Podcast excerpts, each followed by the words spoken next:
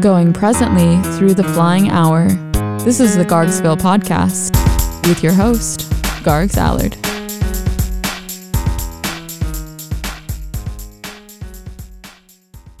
Welcome to the sixth episode of the Gargsville Podcast. This is your host, Gargs Allard, and today we have Achutananda Das Prabhu on the show. Achutananda Das, born as Charles Barnett, was one of the first initiates of Srila A.C. Bhaktivedanta Swami Prabhupada, the founder of the Hare Krishna movement. He was initiated, I believe, when he was only 17 years old in the Lower East Side of New York. Actually, there was a famous quote from Srila Prabhupada that said, Practically speaking, Achutananda was his first disciple. He also once said that Achutananda was blessed by the goddess Saraswati, or the goddess of learning, and I asked him about that in the interview. He also spent 11 years in India, where he became a learned scholar on Vedic wisdom and an expert musician and singer. His album India from 1970, which by the way I just received in the mail from England a few days ago and I have been thoroughly enjoying it, was a standby in the International Society for Krishna Consciousness for some time and continues on today. And many people, devotees and non devotees alike, have praised it. His book about the early days with Srila Prabhupada called Blazing Sadhus, with the subtitle Never Trust a Holy Man Who Can't Dance, is a great read. It's hard to put it down, that I highly recommend. He was also the flautist for Richie Havens in the early days. And by the way, he talks about all these things and even treats us when he plays the recorder for us, which is a flute like instrument. We also have our mutual friend Roy Krishna at the interview, and he asked Achutananda Prabhu a few questions as well. Well, I hope everyone is doing okay these days. I'm in between diets right now and enjoying every mouthful of it. I hope I don't overdo it. I know we live in tumultuous times, but all times are tumultuous, more or less. There was just a presidential election here in the United States. You may have heard about it, but whatever happens, life flows on within us and without us, as the late great George Harrison once said. Hopefully, it will flow on here a little while longer for us. But as the fluctuations of the material manifestation flicker in this matrix we call 21st century Earth, here's a little sample from Achutananda's back catalog. This is something that does not fluctuate because it is of a different nature. Are you ready for some spiritual vibrations?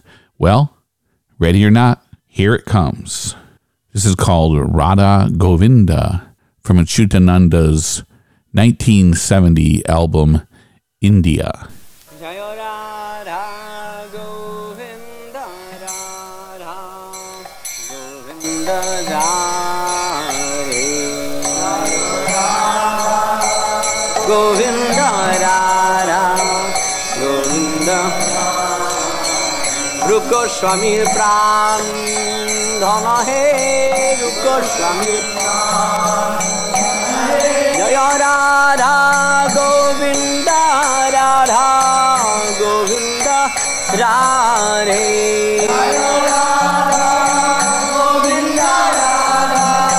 Govind Radha Madan Mohan Radha Madan Mohan Radhe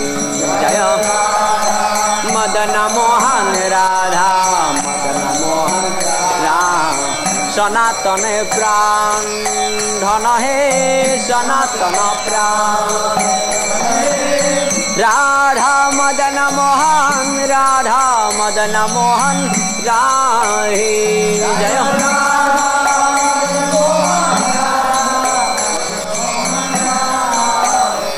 জয় রাধা দামোদর রাধা দামোদর রাধে রাধা।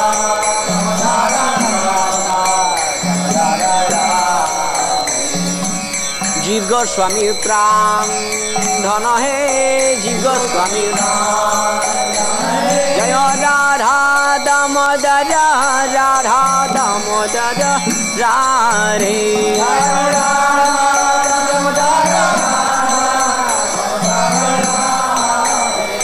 জয় রাধা রামন্ন রাধা রামন্ন রাধে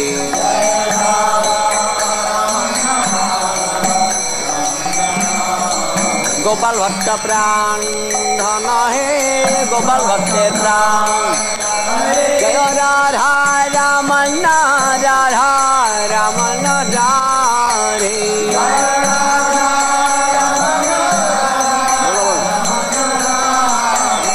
जय राधा गोपीनाथ राधा गोपीनाथ राधे जय राधा गोपीनाथ मधु पंडित प्राण है। राधा गोपीनाथ राधा गोपीनाथ रे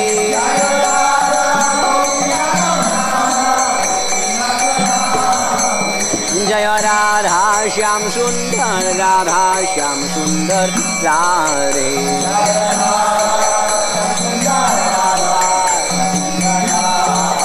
শ্যামানন্দে প্রাণ ধন হে। জয় রাধা শ্যাম সুন্দর, রাধা শ্যাম সুন্দর, রাধে।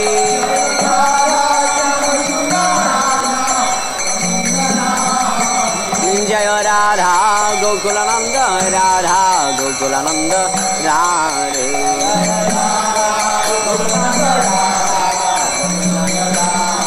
লোকনাথ ধন হে জয় রাধা গোকুলানন্দ রাধা গোকুলানন্দ রাধে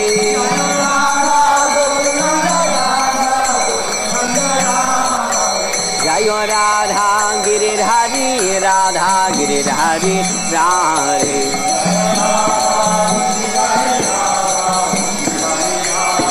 रघुनाथ प्रांगण हे जय Radha Giridhari Radha Giridhari Radhe.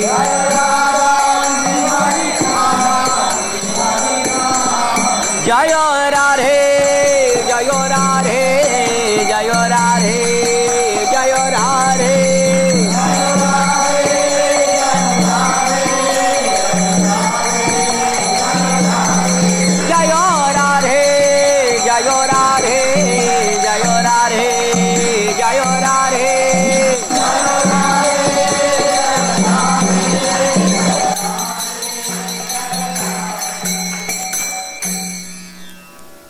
That was a song Radha Govinda from the album by Achutananda called India. It came out in 1970.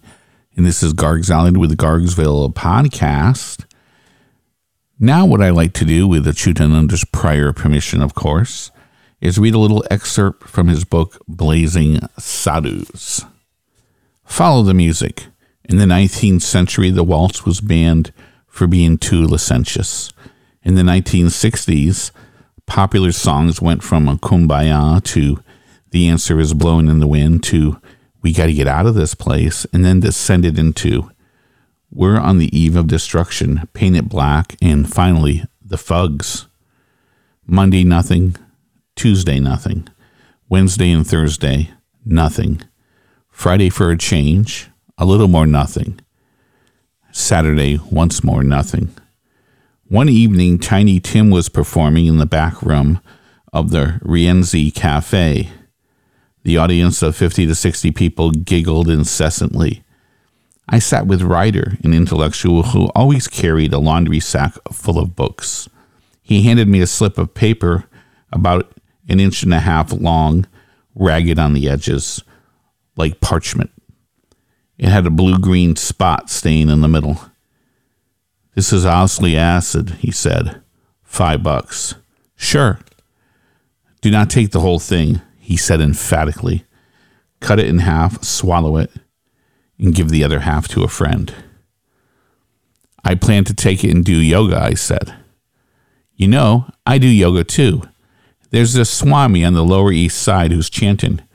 Really? I said. Where? At 26 Second Avenue, around First Street. What is he chanting? Hare Krishna, Hare Krishna, Krishna Krishna, Hare Hare, Hare Rama, Hare Rama, Rama Rama, Hare Hare. Oh, I said, I never heard of that before. He's very different, this Swami. He'll propose a question and people will start debating and arguing between themselves. and he just sits back and lets them talk. And then he answers the question. So without further ado, here's Achutananda Prabhu. You're listening to the Gargsville podcast with your host, Gargs Allard. So thank you so much for coming, Achutananda Prabhu. How you doing today? I'm diving and surfacing in an ocean of transcendental nectar. Wow, I wish I was there too with you. When I get uh, a robocall, or you know, I get calls of telemarketers, and one of them is something claiming to come from healthcare. Uh huh. Yes. Hello, my name is Stevie. Yeah. I'm not. I'm not Asol Namki. What's your real name? Shuddha Namki. hai." And then they laugh. Uh, uh, Naveen. so, okay, Steve. What do you want? I'm from. I'm your healthcare specialist. How are you feeling? I'm diving and surfacing in an ocean of Krishna Bhavanamrita. Oh, sometimes they, they know what that means. oh, and then they hang up. Yare dakotare koho Krishna Upadesh. Whoever you see, whoever you meet, talk about Krishna. Hare Krishna. Thanks for reminding me about that. You're welcome. So, you were born in Brooklyn. Yes, Sheepshead Bay, What year was that? 1948, Okay, so by my calculation, you're 71 or 72? 72 72 and a half. and a half. Okay. so, what year was it when you met Srila Prabhupada? 65, 66. Were you the, in the first batch of initiates? No, there was an initiation of 12, Okay. and uh, then most of them either were not in Krishna consciousness uh, or left. And because there is a letter from Prabhupada to me saying, I regard you as my first disciple. But there was a, an initiation before. Then I was initiated later with Kirtananda, Brahmananda, Jadurani, who's now called Shamarani. And I don't know if it was the original Gargamuni or there was the fourth. That was the second initiation.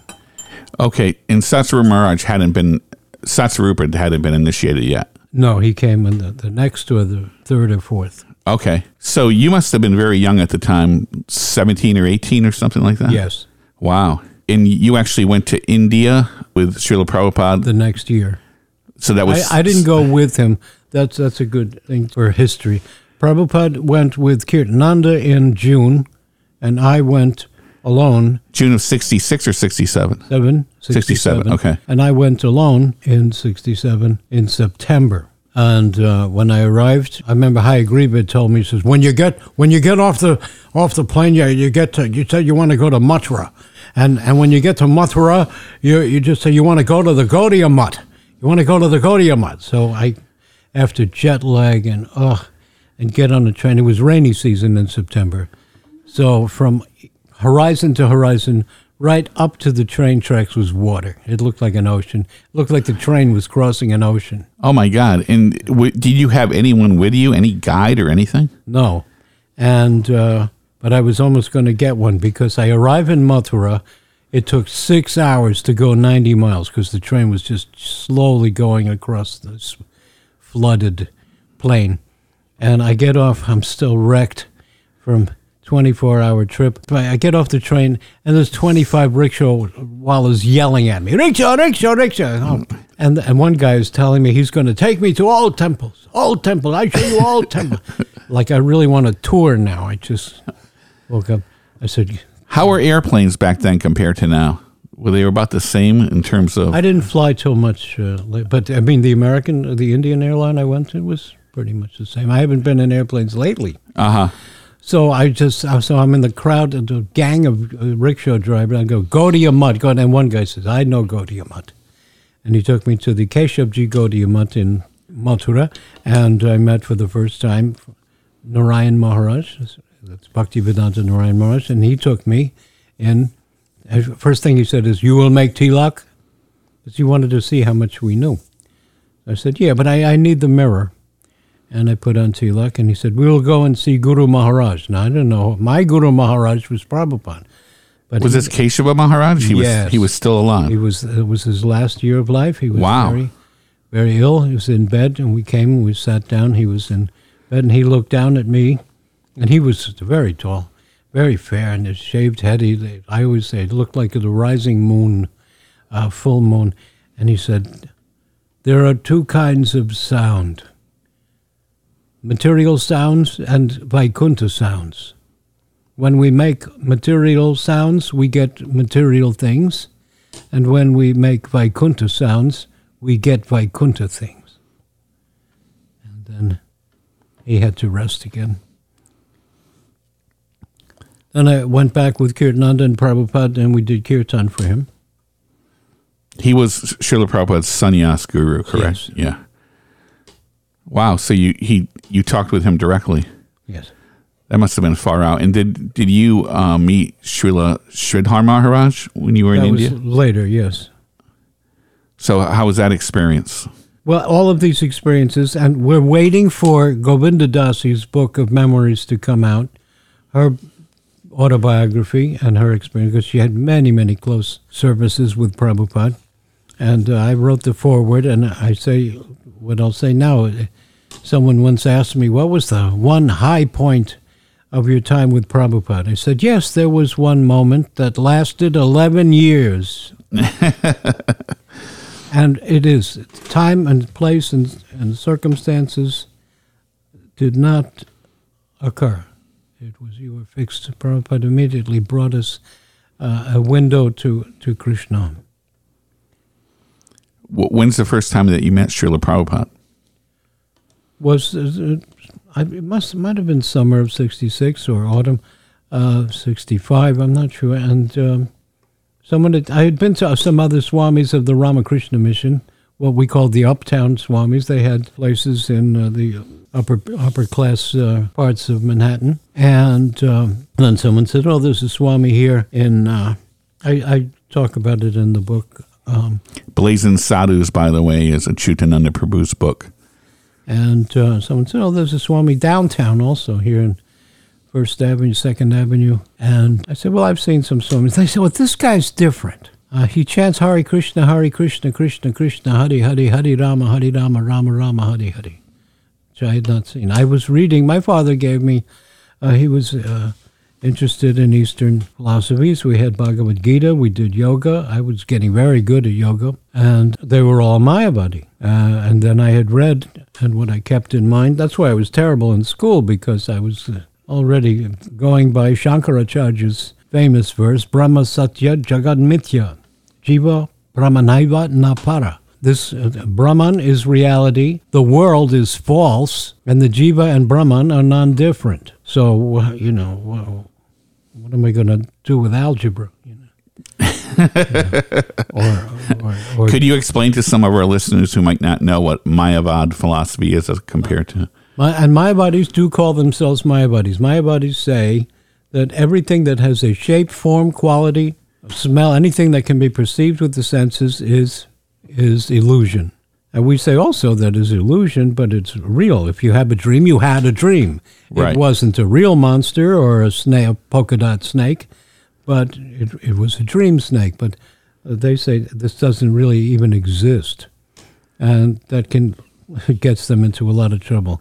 The great thing, hmm, because the Vedas are written. This brings up a great point in the pers- prayers to the pers- of, of the personified Vedas in the tenth canto of Bhagavatam. The Vedas say Krishna is because Maharaj Parikshit asks, so how can we understand Krishna and the absolute truth with the senses, even by sound? The Vedas are also known as Shabda, sound. So the Vedas say Krishna is pleased when we describe him in abstract terms. Now we do that also in our life here. We'll say the president, uh, POTUS, Capitol Hill, the Hill, the Oval Office. The Oval Office replied to the Kremlin. A room talks to a building. right. See? but we know if you know that it's a president talking to a premier of Russia, you know what they're talking about. But they use these words to, like that. So the Vedas are like that. The Vedas will describe the absolute truth, Krishna, as tat, that, iti, that, also this, aham, the I am. That's, we even have that in Bible. Uh huh. See? So, uh, well, who is that? You're getting all con- uh, confused. Brahman just means great, you know. Vishwa, the whole, you know, every word, every name really means Krishna. This is in the grammar by Jiva Goswami also says that every every letter Mahaprabhu after his initiation he came back from Gaya initiated by Ishwara Puri and he was teaching Nyaya teaching punditry in Sanskrit that was the that was the entertainment then. That was you were a stand-up philosopher. And they would make funny log- logistic puns and and meanings to words. It's called yadava yadava this means this or this or this or this like a thesaurus. And if you knew tons of them, you could put another meaning back into the phrase and make some poetry or make a joke. So all of his, he had hundreds of disciples as Nimai Pandit, and they all wanted to become wealthy entertainers. And they would read from the Vedas and the Bhagavatam and then make up these uh, interesting words. And Keshav Kashmiri was the superstar of that from Kashmir in the Nimbarka Sampradaya. So when Mahaprabhu comes back from Gaya, he's initiated by Ishwara Puri. Everything is Krishna, Krishna, Krishna, Krishna. Why are you saying that? He's explaining it. Even a consonant cannot be spoken without a vowel. So vowels are independent. They can be said without anything. They are independent. Vowels are Krishna. Consonants are dependent on Krishna. Consonants is Prakriti. Consonants is Radha. So Hare Krishna, Hare and they went, what are we going to do with that? Are we gonna- How are we going to become famous? And that's when Mahaprabhu decided to become sannyas. this is the feeling I'm getting like you're a walking encyclopedia of Vedic knowledge, and it's hard to it's hard to uh, do anything but kind of jump around here. And sometimes I might have to ask you questions just to clarify so people understand. Could you just say a little bit about who Mahaprabhu is? Oh, Chaitanya Mahaprabhu, Rasaraj Mahabhava Duyakarup. The Ra- Krishna is the supreme personality of Godhead and the ultimate enjoyer, the ultimate attractor. Everything. What is attractive are the six opulences. All wealth, all beauty, all fame, all knowledge, all renunciation, uh, all power. So those are things that we're all attracted to. And the ultimate attraction is his Shakti, which is personified as Radharani. He expands into that. And then on the other side, he expands into Balaram, which makes it all happen. He's the God Almighty. From everything from this Goloka to Vaikuntha to the material nature, all he expands, expands, expands into to the Purusha avatar, etc. And but going getting back to Radha and Krishna is just the enjoyer and the enjoyed. And it started with a, a, challenging question. I was there. Someone said, and th- there are atheist questions like that uh, that sound like questions, but they're not. Like, can God be stupid? You know, that, that, no, that's not uh, to be unlimited. Is to be less. But someone asked Prabhupada, can God make a rock so heavy that he can't pick it up? Prabhupada said, yes. Well, then he's not all powerful. And then Prabhupada said, then he'll pick it up. so that comes to this Krishna and his energy, Shakti, Shaktiman. Krishna and Radharani. Krishna is exp- always, Krishna is more beautiful than he was two seconds ago. And I say two seconds because it takes two seconds to say that. So he's more beautiful now than he was a, a moment ago. So don't blink. So he's always expanding, and Radharani is always uh, expanding to please him. So the rock gets bigger, and the the weight gets bigger, and he gets stronger, and she gets stronger. So this competition goes on forever, for time immemorial and eternity, pleasure and ple- and giving pleasure. So finally, it comes to, and this I'm not going to go into all of this now, but at the meeting at Kurukshetra, go through that chapter in Krishna book and 10th canto. The meeting there is when Radharani begs Krishna to return to Vrindavan because he's King Krishna now. King Krishna doesn't dance in a Ras Leela. And he says, I, I, I can't. I I have more demons to kill, and but uh, uh, I can't repay. So now the rock has become more heavy than he can pick up. So the idea comes that I must uh, figure out, I must plumb the depths, the sweetness and the magnanimity of Radharani's love. So I must be incarnate as a devotee. So Krishna is Krishna with and accepts all the moods of Radharani, and that is Lord Chaitanya. He came 500 years ago, And when you see the parallel uh, leelas of, of Lord Chaitanya and Krishna, you'll see the same kind of thing. The the meeting at Kurukshetra is re- replicated in Jagannath Puri Rath Yatra of bringing Krishna from the palace of Jagannath Puri temple to the Gundicha Mandir, which represents Vrindavan. Radharani, he does not return to Vrindavan at Kurukshetra, but Lord Chaitanya does bring the chariot to the Gundicha Mandir. That it represents, that brings Jagannath King to the gardens and groves of Braja in Gu- Gundicha Mandir. When I first became associated with Krishna consciousness, I remember there was a blue book. It was called Songs of the Vaishnava Acharyas, and apparently that was a reprint. Originally, there was like more of a. I think I saw it once or twice. So they bootlegged it right away. they did. no, there was a gray book. Oh, okay, the Gray Book, right? Yeah. And I think Srila Prabhupada um, mentioned that you were blessed by the goddess Saraswati. I think I remember something along those lines. Brihaspati. How did you Is feel? Okay, okay, well, how did you feel when you read that? When you heard that? Sometime oh, I was sleeping. Somebody woke me up and said, "Can you give the class?" I said, "Yeah." So I spoke for two hours, and somebody told that to Prabhupada, and he said that. But Okay. Why I don't know. what I know, you know, uh, there was an ordinary brahmachari in Sridhar Maharaj's mud who used to cook. He wore a little T-shirt, little sloppy guy. He went, and I went on tour with him, and he got up and did Bhagavatam class for two hours. Uh huh. Sanskrit all over there. I couldn't believe it. That was one night. So we're, we're we're hopping around here a little bit, and you know I have a lot of people who listen to my show who are musicians and music fans because I interview a lot of musicians. So a, a few things are intriguing me. One, that your father read Bhagavad Gita, and you must have got some influence from him. And the second, which I think I was talking to, yeah, it was Kulik Shekar. He mentioned about he's he's passed on what about eight years ago or something, but he had mentioned about Richie Havens. Yes. And then I heard uh, an, a Hansadutta interview saying that he knew you and you were his flautist. Yes, I played the flute.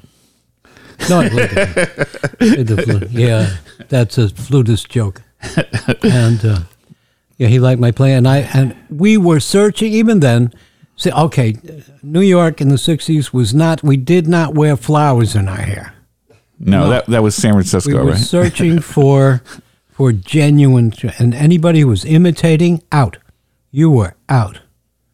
so you were copying- serious seekers. You See, and uh, Richie Havens was was not copying anybody. He was his own sound. Uh huh. Terrific sound. He he once sang. I remember he, he once sang, "Walk me down in the foggy dew, my dawn," and he sang it. I thought he wrote it. It's an old uh, Irish tune. Uh huh. So where was he from, and how did you meet him? And how old were He was in New York, and Okay. uh, he was totally broke. His guitar was wrapped in in ten yards of tape, and he was a, he would play rhythm guitar. He would just wrap his thumb over the. He would set the set the strings to an open chord, which happened to be E flat, which is a very uh, nice key on the flute. Okay. And any flute players, you know, you always keep that E flat key down with your pinky. You keep that pink finger down. So, um, are there flute players listening? There just might be. Raise raise your hands. So, so is a very so I could solo on on his songs Uh huh. and accompany. Also, he loved it. And then there's a technique called craning. I'll play some craning now. Oh, See, excellent. this is a recorder, 'cause- but craning is when you lift, you hold all your fingers down, but you lift upper fingers.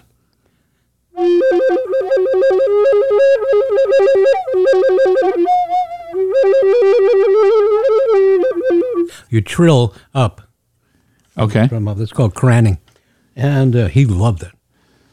Uh, but I mean, he was so he had two black teeth in his head, in his mouth. That's all.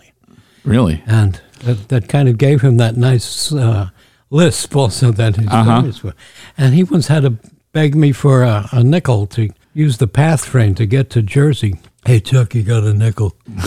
and then he also he was a very fine artist, Uh huh. and he showed me his uh, big uh, portfolio, page after page. We were in the, we played in the Cafe Wha, that Okay. became very famous. I've been there a few times, And, uh, at um, least the outside of it. Bob, Bob Dylan was kicked out of there. The next day, he became Bob Dylan. The, the manager was. It's one of those great sad stories, like the uh, the Beatles drummer, Best, Pete Best, yeah. Pete Best. You know, the, the next day they became the Beatles. So the next day, Bob Dylan became Bob Dylan after Why was he kicked out? Do you know? he was drunk. Oh, okay. he was drunk and he wasn't Ooh, famous. yet. Shame on him. but you know, so we'd play Cafe Wha, and then uh, so in the dark there, it's a sub basement. Uh, there's a Minetta Lane, and there's a brook under underground brook there. Anyway, so he showed me page after page of big sheets of sketches of crucifixion. Jesus from every angle, darker, lighter, this way, that way, from below, from above, from aside, on and on and on. And then much later, I saw him on interviewed on television, and he had chains of crucifixes on his neck, tiny, like a dozen. Of them. Uh-huh. This repetition of seeing Jesus again and again in different aspects was something that he liked. So I he call- after I beca- after I was initiated, I called him and I said, "I've decided not to worship God indirectly." And he said, "Amen." Kula Shekar told me that in he would in London he showed up a few times and he wanted to see Srila Prabhupada. I don't know if he ever met him or anything, but I don't know. uh huh. You spent some time in India. How long were you there, and how much of the culture did you imbibe? And are you fluent in, in Hindi Bengali. and Bengali? Okay, Bhadravasha. it's a very, uh, very sweet language. It's eighty percent the classic. The way the uh, Chaitanya Charitamrita is is is classic. Uh, it's almost eighty percent Sanskrit, okay. and people t- still today will understand you.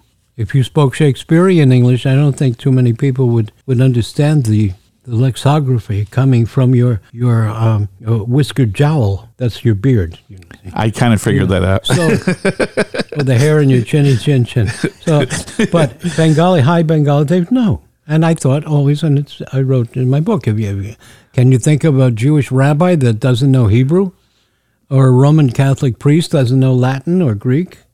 I better learn how to read, write, and learn and read, study the books of Chaitanya Charitamrita, Chaitanya Bhagavat. Did you always have a natural proclivity to language and learning No. different language? No. No, but Bengali is an easy language. Yes. The verb comes last, which is, we kind of have that. You may say, I to thee, my fortune endow. The verb is last. So all, everything's like that. And then there are different levels of time. There's respectful when you're talking to, when you're praying to God, it's tomar. When you're talking to a superior, apni. When you're talking to an equal, it's tumi. And then there's baby talk. When you're talking to someone below you, a little child, you'll say tui, tui ki cheese. There's a whole jargon for talking to babies.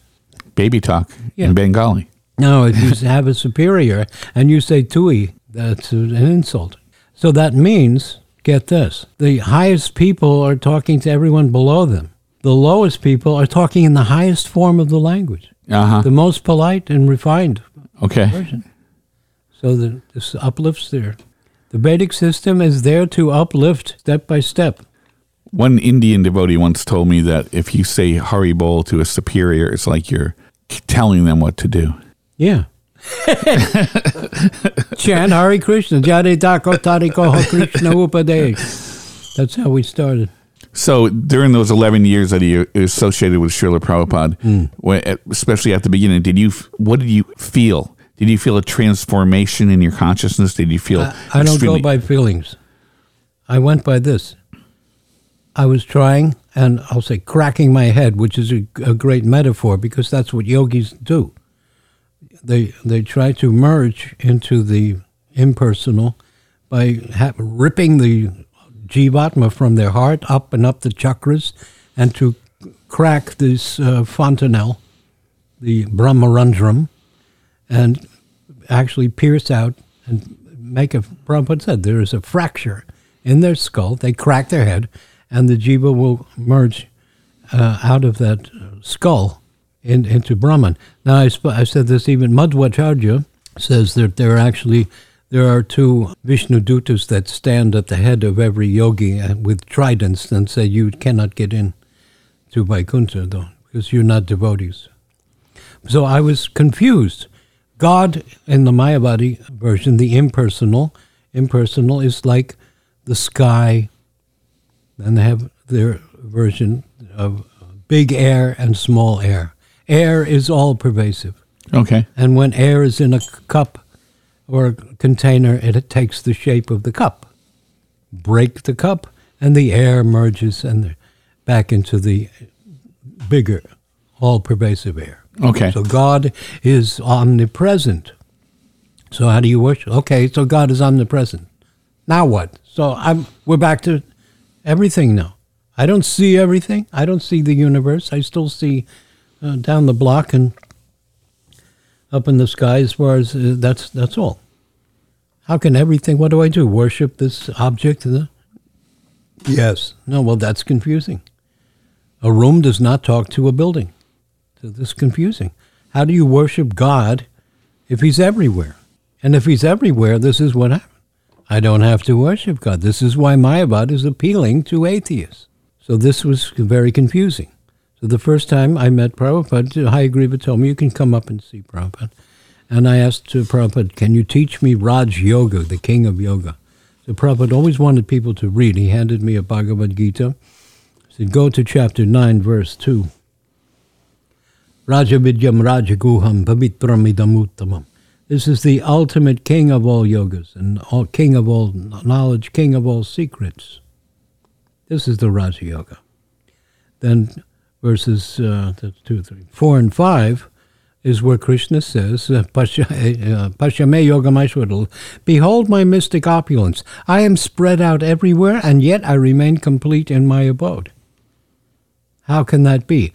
That's Achintya That is inconceivable. But now, with and how do we know that? Uh, how do we understand it? What's the harmony then? So you're saying a Achintya Beta Beta Tattva Yes. inconceivably and simultaneously one and different. different. Okay. So how do you harmonize that?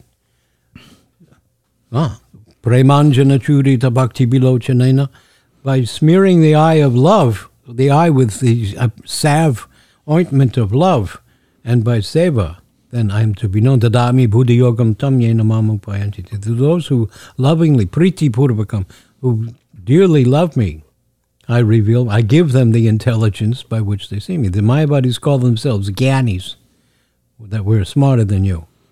right. Very narcissist thing to say. How would you dif- differentiate between someone who is, say, a Mayavadi and someone who is someone who is perhaps having some realization of the impersonal aspect of Yes. of the supreme? They're called Brahmavadis. That's Brahmananda, Bra- Brahmavadis. The four Kumaras knew that. Uh huh. They could see the Lord uh, everything, but they did not know that Vishnu until they came to smell the tulsi on the lotus feet of Vishnu in Vaikuntha. Then they said, "This smells like tulsi, but we are completely. It is a non-material thing too." So this shape and this Vaikuntha is not a material substance, and yet we are feeling this is a concentration of Brahma. Just like there's a concentration of sunshine is the sun. And Prabhupada gave many examples of that. Sunlight is all pervasive. That was his first ex- but no sun, no sunlight. A room might be full of a smell of a rose. Then you're going to know there's a rose in this room somewhere. Right. Rose has a form and, a, and it produces this smell.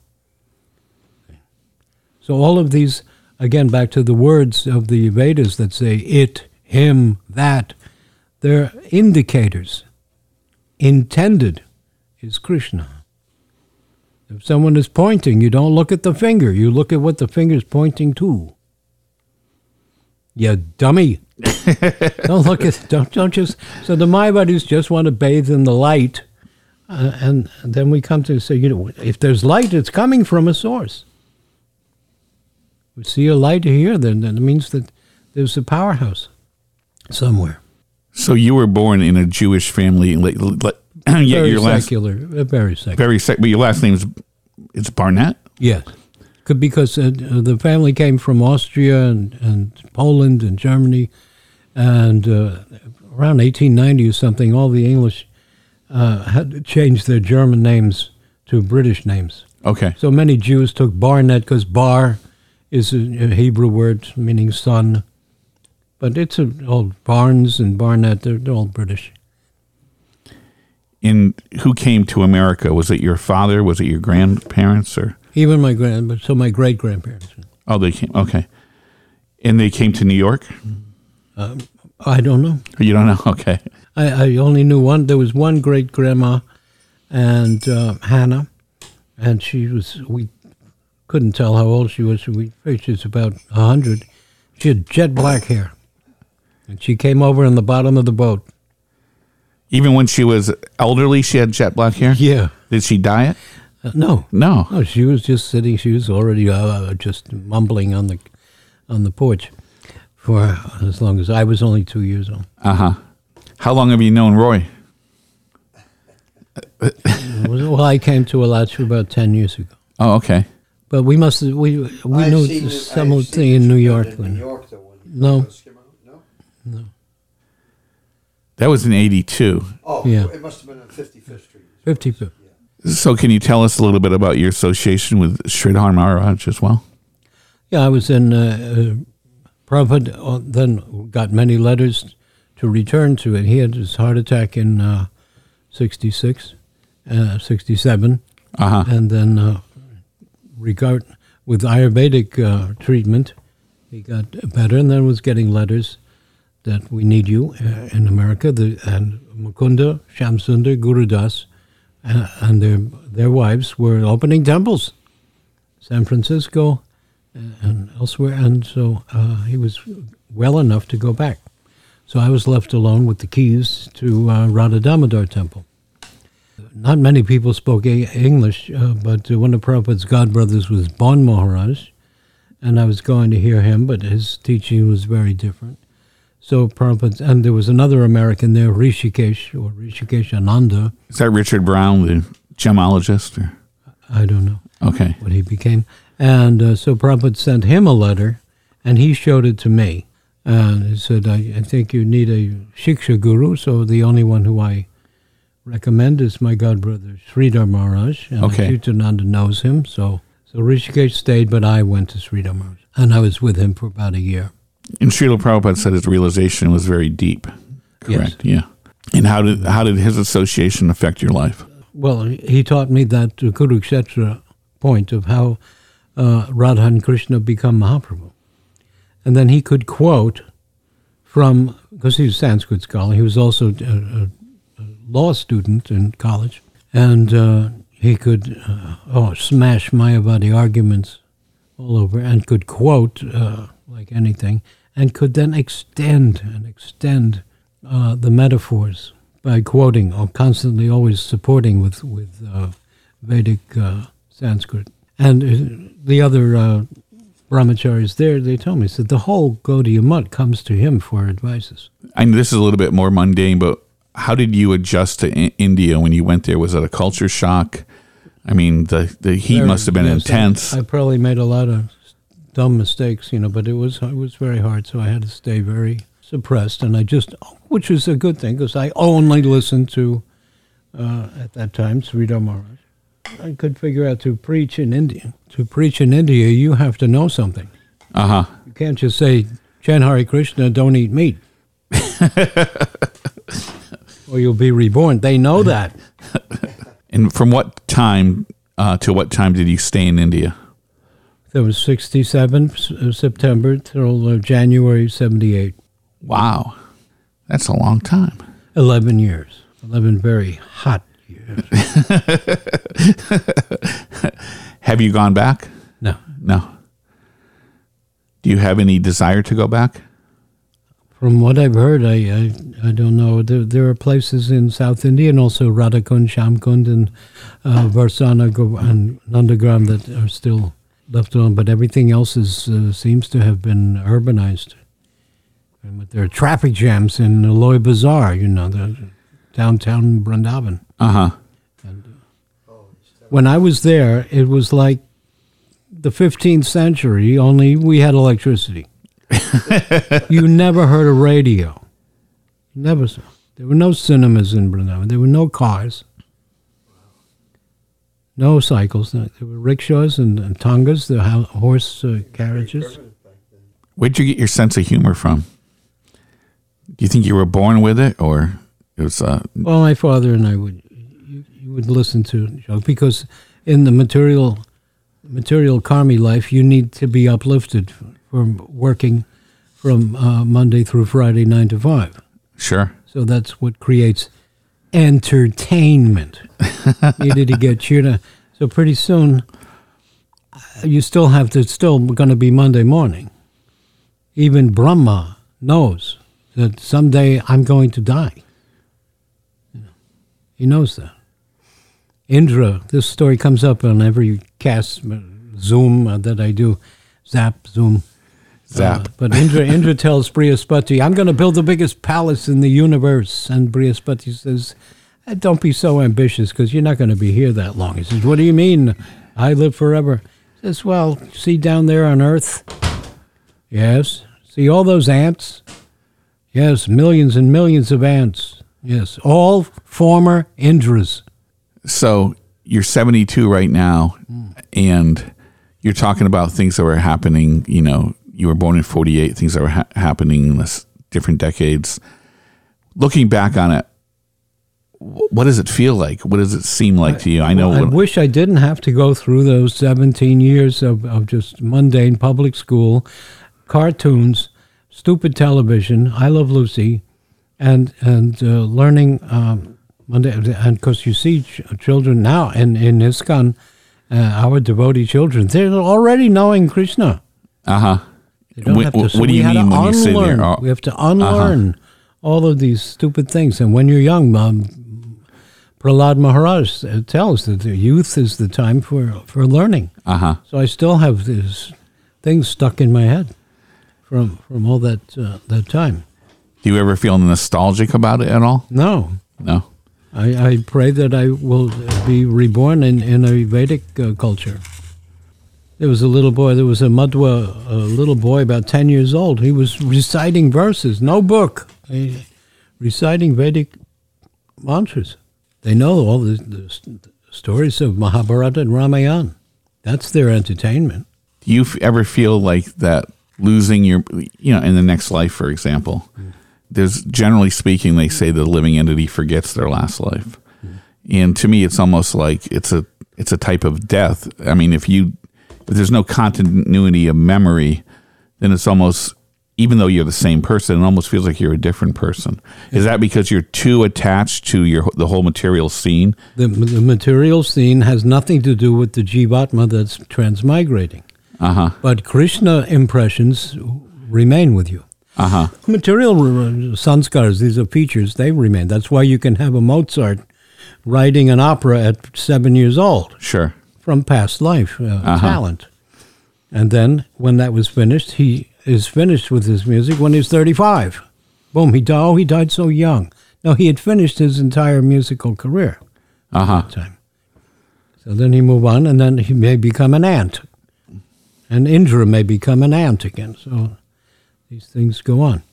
We want to stop this, uh, this cycle. But the Krishna feelings will give it. So that, just like when many people saw Prabhupada, but some people c- couldn't look away.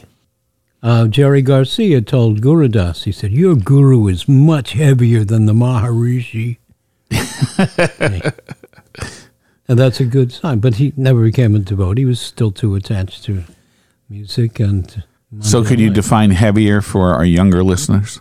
Uh, that that which will change you, uh, and and to be very serious. Uh-huh. Still, Prabhupada was not uh, uh, tyrannical. Uh, you don't have this problem anymore, but uh, we used to have the problem of getting people to do the dishes. I was a cook. Prabhupada taught me about twenty-five. I do the dishes every day here See? myself. See, look at that. go ahead. I'm sorry. And get gloves. Get the nice gloves.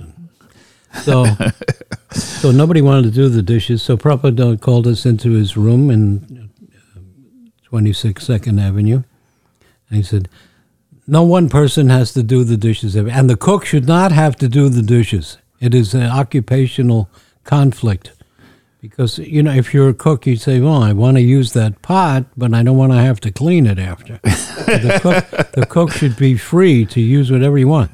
So, so President, everyone, everyone, ta ta- take one day.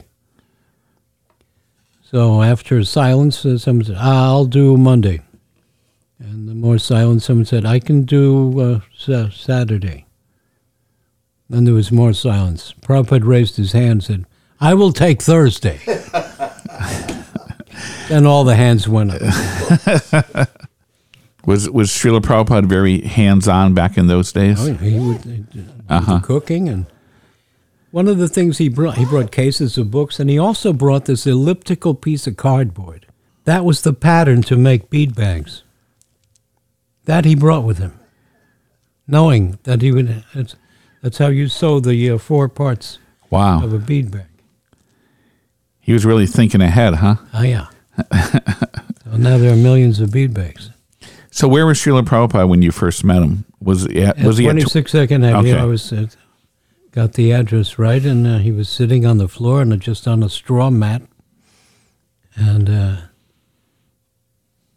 I said, I don't know what he's eating or what he's uh, philosophy or what yoga he's doing. I want that. uh huh? Was he very approachable? Did you feel like he was very approachable? Oh yeah. So you didn't Oh. feel like you were like some trepidation of him or anything, or No. no? But you, I mean, there was a royal uh, atmosphere, and when you were with him, you you felt safe. And he was five foot four or five, and you always felt like you were looking up. Uh huh. And did he exude confidence? Yes, that's heavy, But he was humble at the same time. humble, and mighty. When he spoke, you couldn't move. Uh huh. You were fixed. That's the first symptom of the rasas, is stambha, shanta rasa, that you feel t- uh, stopping the, the material undulations of the mind. Stop Uh huh. and listen. Never mind that. Never mind this. Never, this is And how did it how did it affect you when Srila Prabhupada left the his physical presence left the world? Well. I had no because I was there when he had his first heart attack. Prabhupada was lying on the floor. He asked me to just. It was just a heart palpitation. Uh huh. fibrillation is that the, and he told me to just rub this way uh, on his heart Uh huh. and that and I was there in the next room that night and two three times he would call me in and I would just brush crosswise on over his chest so we and he would say throughout his time with us he said oh I may go at any time and we couldn't stand it we almost said, don't say that but uh, we always knew that he was old and had, uh, weak uh, weak heart. But he, look what he did. He he would uh, traveled all over the world, opened hundreds of temples, and composed. I tried to calculate something like hundred pages on, a week of literature Wow. Because he was up from you know three in the morning with the dictaphone. Ever try to write when you're traveling? That's amazing. How long did it take you to write Blazing Sadhus? Well, I had written one version uh, a long time ago in the 82 or 3. And I had some Hollywood and uh, New York uh, literary agents, and they wanted to, me to make it into a, a novel, uh, which has to have a love interest, has to have a woman, Uh huh. has to have a romance, and has to have a drama, maybe a murder, and I, and they would kept changing it and changing it, and so I left it alone. And then when I came back to when I came to Alachua, I, I put it down, and my godbrothers pitched in with the money to and a secretary to uh, to help me transcribe it again, in in a very uh, the the um, idea. And I, didn't write it for the devotees or for the public. I had, you know what I had in mind? I had in mind two pieces of music. Um, Mussorgsky's uh, pictures at an exhibition and Rachmaninoff's variations on a theme by Paganini, the piano and orchestra thing. The different movements, and one of the movements very dark, that Baba Yaga movement in Mussorgsky uh, pictures, and that's the uh, Tantra chapter. But if I, I followed that as a sonata Uh-huh. form. And how'd you come up with the title? And uh, obviously, it's That a play on pl- Blazing was- Saddles, right? Yeah, in the beginning, I was, Brahmatirtha was one of the helpers. okay. Uh, he said, uh, "Have you thought of a title?" I said, "Well, titles come last, but how about uh, the greatest story ever told?" He says, "That's been done." I said, "What about Blazing Saddles?" He says, "I like that," but it was a joke. Then when I'd finished, he says, "Have you thought up another title?" And I then at that time, this is synchronicity. If you follow Jung, uh, I saw the verse from. It's on the back of the book. The the ecstatic symptoms, ecstatic uh, symptoms appear. There are eight ashtasattvic bhavas of trembling, perspiration, hair standing on end, choking of the voice, Uh huh. paleness, and they appear in different intensities, like a fire, smoldering, burning, flaming, flaming brightly, and blazing. I said, that's a sign from Rupa Goswami. It's a sign from God. The title stays. Do you think that Mel Brooks picked that up himself? got it right.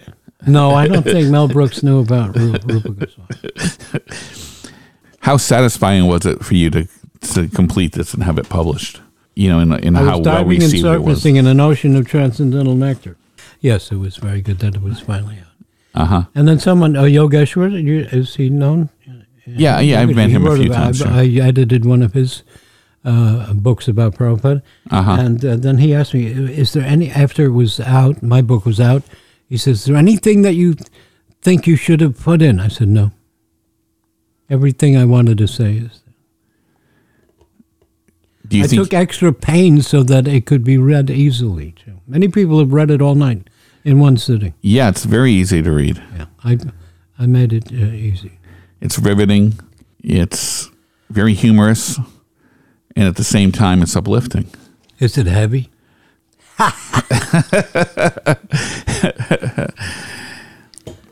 it is heavy. There are some heavy parts. Uh huh. You seem to talk a lot about was it the goddess Kali? It's so long ago since I read this. Was it the goddess Kali or? When when I uh, yeah, you never knew what Prabhupada was going to do next. Uh huh.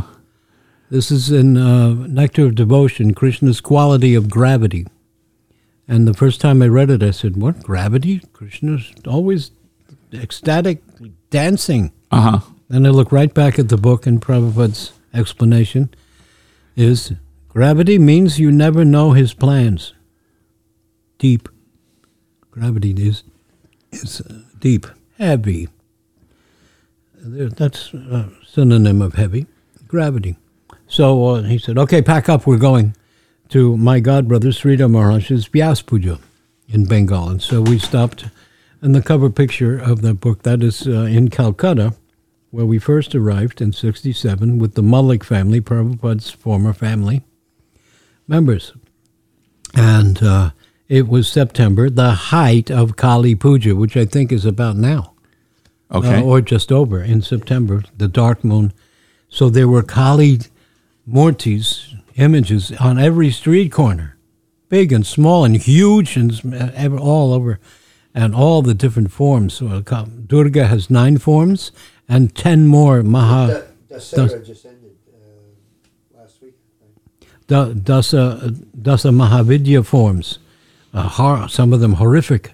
There's Chinnamasta, who's cutting her own head off, and in one hand she's got her own head drinking the blood spurting out of her neck.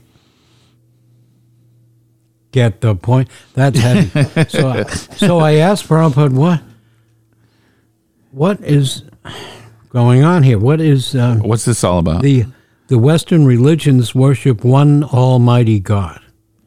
They're worshiping so many different forms. Shiva is the husband of Durga. Durga having nine plus ten expansions and forms. Which is the superior? He said the Kali worshiper. Said why? Because they're in the Vedic system. The Vedic system is to Kshipran, then he quoted Bhagavad Gita, Kshipram Bhavati Dharmatma. Very quickly they will be elevated. Four kinds of people come to Krishna. Artha Jigyasu Artharthi Gyani. Those who pray to God for money. There are no atheists holding lottery tickets, you know? right? So those who pray for money. The example, the classic uh, Vedic example is Dhruva Maharaj, who prayed to Vishnu for a uh, kingdom. Uh, then Artati, those in distress, those that's Gajendra, who was trapped by the crocodile. Uh, Artati, Jigyasu, those who are in, inquisitive, those are the sages who ask uh, Suta Goswami the questions of what to do for Kali Yuga coming. And then Gyani, those who are in knowledge, like the four Kumaras, those who know that, that there is transcendence. So those four kinds of people come uh, to Krishna. Uh, and they're all considered saintly. So uh, later that, that week, Prabhupada was giving uh, uh, lectures, and one man was challenging. He says, Well, what about these criminals that pray to Kali that they do get success in their crimes? And Prabhupada said, They're better than you because they're going to God. And again, he said, Bhavati, that very quickly they will become uh, saintly, they'll become righteous. Wow. That's heavy. There's more to that uh, story also. Bhaktivinoda Thakur had a dream that he was flying in the air, and down below he saw Yamaraj, Narad Muni, and Brahma discussing this verse. And Yamaraj was saying, You mean if somebody is sinful, but uh, he, he prays to Vishnu once or something, I can't take him to hell? And Narad Muni was saying this, and Brahma saying that. And Bhak- Bhaktivinoda came down and settled the matter. Said, because um, Brahma was saying, well, first it says, Bhavati Dar, very quickly they will become. But the first verse says they are sa- saintly. So if they're saintly, how do they become saintly?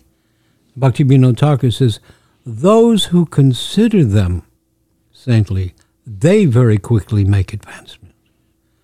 So if you see someone who is sinful, see, a lot of devotees, because we mm, had to come out of especially non-vegetarian childhood, thank Uh-huh. you know, so we got uh, great urges to fight them. So someone who's a meat eater would stay away from, and say, "Well, you have to you have to become vegetarian 1st No, no. If somebody has the desire but can't give up, like Jerry Garcia or someone, they just can't. They're also, but see, he still Jerry Garcia had this high respect for Prabhupada. He should be considered saintly. If you consider him saintly, righteous, you make quick advancement. So that was Bhaktivinoda Thakur's point. So that poster I have up of the Grateful Dead that will help me to be spiritual. No, you have to think of him thinking of uh, of Prabhupada Okay, being I remember heavy. that. So, so, those, so don't th- be, uh, uh, you know, if someone is, but there are people who commit to even simple sins, but they don't care. This is the result of Mayavad philosophy. I'm God. I'm one with God. Everything's one with God. Right. So that's different. So, can you eat? Prabhupada gave example. Can you eat fire? And uh, that that is it. The greatest anti-Mayavad uh, verse is in uh, Gita, seventh chapter, uh, verse twenty-four. Abhyaktam vyaktimapanam manyante mama. I converted some Vaishnava acharyas with this and others. Abhyaktam, impersonal. Vyaktimapanam, to become a person, person with qualities. Mama Buddhaya, you have no intelligence. If you think something with no qualities becomes something with qualities, you're a moron. Abudaya, you have no intelligence. And I, oh, well, that means he is not manifest. No, no, no, no. Just read the ver- the words. Don't go into your yadva, yadva, and, and all the synonyms and, and uh, um, metaphors. Just what does the word say? And, the, and I, I, I remember this Acharya looking and he says, Yes, yes, what? As you have said. That that one. If there's some speck of decency and some speck of goodness, otherwise they're cheaters. They'll see that right in their face and go and, and become afraid. Here's Krishna right in front of you saying, "I'm not un- I'm formless and be, take a form." That's what common Hinduism is all over India now, since a long time. That there's some uh, impersonal thing that takes the form of the cup or the. So what's the answer to that big air, small air? The Jivatma is not like air. Uh huh. It's like a spark of fire. Okay, spark of fire, there must be a big fire. Like the sun. Sun is has a form, sun has uh, its effulgence. We are some of that effulgence. It's there cannot be sun without sunshine. But one spark of sunshine is not a sun. What is the answer to why uh, the Supreme would fall down into material consciousness in the first place? Doesn't fall down. He never falls down. But what is their answer? Because That Prabhupada's oh, what do they say? I mean, it That's seems his like a Leela. contradiction. That's his Leela, and that's my Leela too. That's why I have cancer, don't you know? That's why our hero, Ramakrishna, uh, died of throat cancer. That was his Leela. That's no Leela. I mean, Ras Leela is ecstatic. Throat cancer is not, ex- not the same as Ras Leela. Comes to that. Now, and Prabhupada's other famous, uh, most quoted were Abhajananti Manga Mudha. Mudha is idiot fools and rascals deride me when I, I appear in, in my human form. They don't, uh, they, they uh, insult me, they think. And the thing is, uh, like when Shishupal, Shishupal had, did he have a hundred? Uh, he was able to, he had a number of I curses. think it was 99, a thousand. So even his insults, Krishna takes pleasure from everything. So Shishupal's insulting Krishna. You're not even a king. You're a cowherd boy. Oh yeah, I, that's when I. That was my favorite time of life. He's laughing on everything, and then he comes uh, 9999, 99, 1000. shoom. Sudarshan Chakra takes him out. Sudarshan Chakra, huh? It, it was a Chitraleka's counting. His counting one, 99, 99, a thousand, and then that's it. No more. Roy, could you Oh, let it's Bagheera out? He's yeah. Okay, let's go. Follow him. I was. It was, it was the cat. So when did you move to the Alachua area? Ten years ago. Ten years ago. Wow. Seems like time's passing by so fast. Took me ten years to meet you. Yes, I never heard of you. I am. Where Uh, have you been? You'll have to have him back again. I am an insignificant personality. Are you thinking about at all writing a sequel? No. No. I might embellish it some more and call it Blazing Sadhu's director's cut. 'Cause, There you uh, go. Talk about behind the scenes a little more.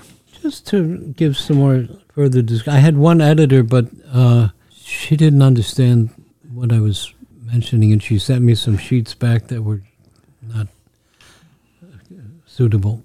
He also studied uh, mar- uh, a form of martial arts there in New York. Oh yeah, what kind of martial arts? A Filipino, uh, that's called eskrima or uh, arnis, Uh huh. Stick. Oh, stick fighting, huh? I had also I was lucky to have great teachers who is now, and this is not arrogance. He called his title is Supreme Grand Master, and he's called Supreme Grand Master because a lot of people are calling themselves Grand Masters now. So he has to put this on, but he trains the Filipino uh, military. Wow.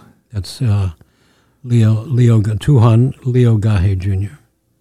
And he's about eighty years old now. But I had several seminars with him, and then his immediate disciples, his uh, students, taught me. The first time that I ever saw you, you weighed a lot more. You were more like me in terms of your your girth, and it seemed like you lost a lot of weight. Did you go on some health regimen or something, or No, what happened? I lost weight. What's that? I lost weight. He wants to know how. I didn't eat so much. You okay? So you, you Brahmananda once told Prabhupada, he said, in America we have a big problem with overweight and parts of don't eat so much. That's all.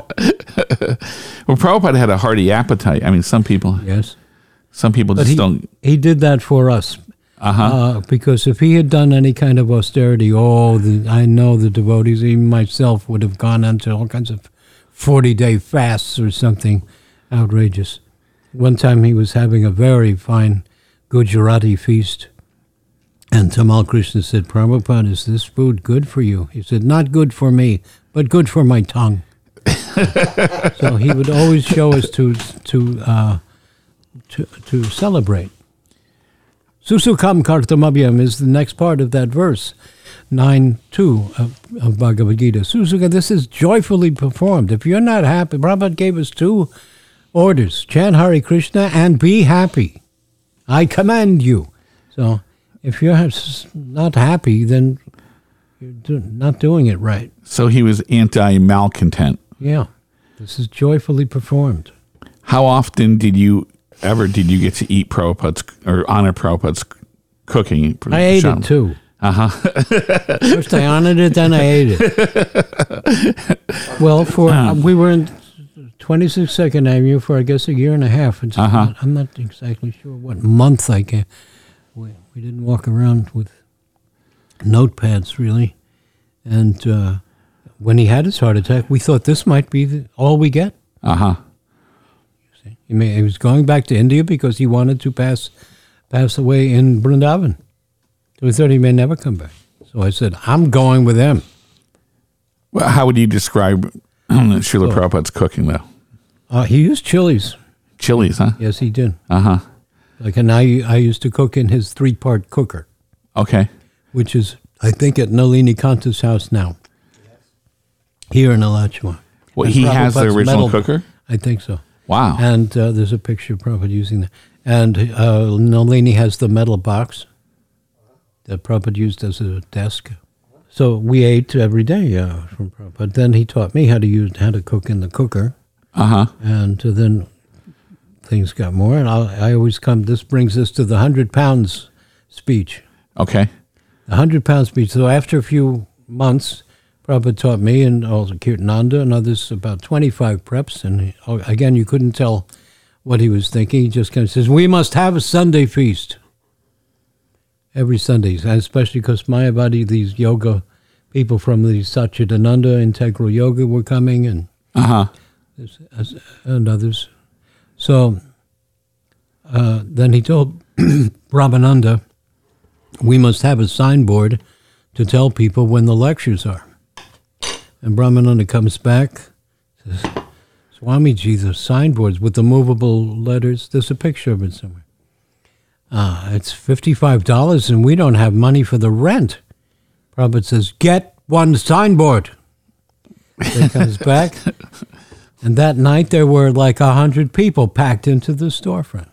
So earlier that day, Prabhupada comes to the kitchen and asks me, What do we have? We had a pantry and I said, We have 100 pounds of potato, 100 pounds of rice, 100 pounds of dal, 100 pounds of green dal, 100 pounds of sugar, 100 pounds of another rice, 100 pounds. Hmm. That's all he said. Again, you couldn't tell that was good or bad. so that night is packed. My I would pass the basket. I had a basket full of money, and uh, Prabhupada gave the hundred pound lecture. He said, "You." Krishna says, "Yoga kshemam vyahamaham." I will bring everything you need. And he called them karmis. He says, "You karmis, you're working for your office boss. You're working so hard. In our kitchen, we have hundred pound potato, hundred pound rice, hundred pound sugar. You karmis, do you have hundred pound rice, hundred pound potato? You don't have hundred pound anything. we are just chanting this Hare Krishna Mahamantra. Our kitchen is full. So, don't think you will be poor if you take up spiritual life. Did you meet Prabhupada's sister? Yes, Pishima. She looked just like Prabhupada. What was their relationship like? Brother and sister. You must have been a close relationship. She was initiated by one of Prabhupada's godbrothers also. She could put her tilak on with no mirror. Uh huh. Yeah. And and uh, uh, she could also cook very well, very well. Did she use a lot of mustard seed oil? Yes. Uh huh. And sometimes too much. Srila Prabhupada really liked Prabhupada. Yes, no. When you were in India, what was your favorite exotic vegetable? Well, there's portal. That's uh, doesn't. I don't know if that can be gotten in the the paraval. in Hindi. Oh, part no. That I've I've had that uh, Now that Indian restaurant. It has like- to be made when they're young. Uh-huh. I would go from. Uh, I also went to Madhu Maharaj. I stayed there for some years uh, in Calcutta, and we would go to. He was building his Mayapur, and I would go with. There's also Bhakti Vigyan Bharati Maharaj was young, and we would go back and forth from Nabad Mayapur to Calcutta, and you get the young uh, green parts of before they get hard, and oh, Uh-huh. tastes like butter. like butter. Yeah, but that's the exotic thing. There were other things that uh, I would not like. To, I I never could. If you, if you put enough salt on bitter melon, you you might be able to like it. Some people say they like it, but I think they're I like it. Lying. Even when you fry, gotta you cut it really thin and you fry it. in Right? ghee. Yeah. So you cut anything thin and fry it in beautiful ghee and smother it in salt. It'll taste good. Srila But Prabhupada, cornflakes, Srila Prabhupada liked bitter melon, didn't you you don't like bitter. What you do is you eat that first. Uh huh. And that stimulates it. Every food is like a medicine. And it, it, it keeps the- your your blood sugar down And too. the medicines are like foods. Ayurvedic medicines nourish the Uh-huh. organs and tissues of your body. So the so it also and then then you're going to eat because you got to kill the taste of the bitter melon. so you're definitely going to go on eating. so it is an acquired taste. You never acquire. You never But, acquire. uh, well, you become I more would take- tolerant of it I- at least, I right? take uh, trifle. Trifle, it's very bitter. I would make. Uh, Well, you make it, take it with the powder or the tablet. Well, in India, Prabhupada had the dry fruits. So I Really? would, yeah, and, and I would put them in a. He had a, a marble dish, and we'd put them in. I put them in water, and then he would drink the water at night, and he made a face. Wow! So it would steep in the, the powder, and then day. you drink the water. Yeah. The, the fruits were oh, the fruits hard. themselves. There's three fruits, right? Trifala. Okay. amlaki, haritaki, and amla. Wow. And then he drank the water. He made a terrible face. I said, "How does it taste?" He said, "Horrible." so you is you can never acquire, and that is a real taste. It's not the smell; it's right on your tongue. Right. Right. Ugh. But it stimulates you, and it'll regulate your uh, cough, peat, fire. Those three fruits regulate the three elements. I take it every day, but I take the tablets. Then you don't have to taste it. Yeah. It's wonderful. What else is new? Roy, Yeah. You want to ask a question? Here. Well, yeah, let me think. I mean, this So this was very spiritual. I thought there would be more musical. Yeah, when did you first come out with the uh, Songbook. song? Well, the uh, the songbook number one, and then the album, your album. 1970 and then 71, 72. And I had good, uh, uh, one of them was a Bollywood music director who did our Bombay record. We, and he got a terrific uh, flute player, uh, sitar, mridanga player from the uh, the Bollywood. And they were all, most of them were Bengali, so they all knew these, these uh, songs, uh, melodies and rhythms that we did. Yeah, you were in in ISKCON back when I joined. You were very famous in terms of your your music. Mm-hmm. Is any of that still available? Where can I get it? You can go to YouTube and and put Achutananda, and under and there's some. There's about six or seven songs on there. Okay. Otherwise, I don't know. Was it originally on vinyl? Yeah, Really? there was one uh, one called India that had several songs. I got to look for that. Do you, do you have a copy or no? No. No. I was wondering if you met the Beatles through Srila Prabhupada. No, Okay. Just curious. no, I didn't. No, Guru Das and Shamsundar knew uh, George Harrison very well. So, what are your plans, Prabhu? To chant Hare Krishna and be happy. You've seen a lot of rounds every day. I heard Yes. Four for the last nine years. sixty-four. Wow. It, it takes me about an hour to chant eight rounds. Chant faster.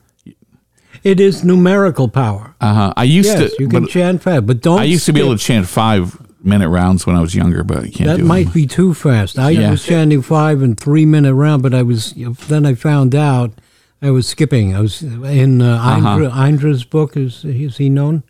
Yeah, yeah, yeah. He spells it out. Schnick, sniggler, ram, ram, schnick, sniggler, ram, ram.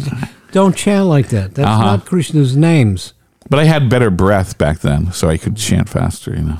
Well, I When I. I, just was telling. I had a um, Zoom with a, a Spanish translator last uh, month um, uh, from Lima, Peru, and then I went all over South America, and I explained. I chant one third voice, one third mouth and tongue, and one third mind.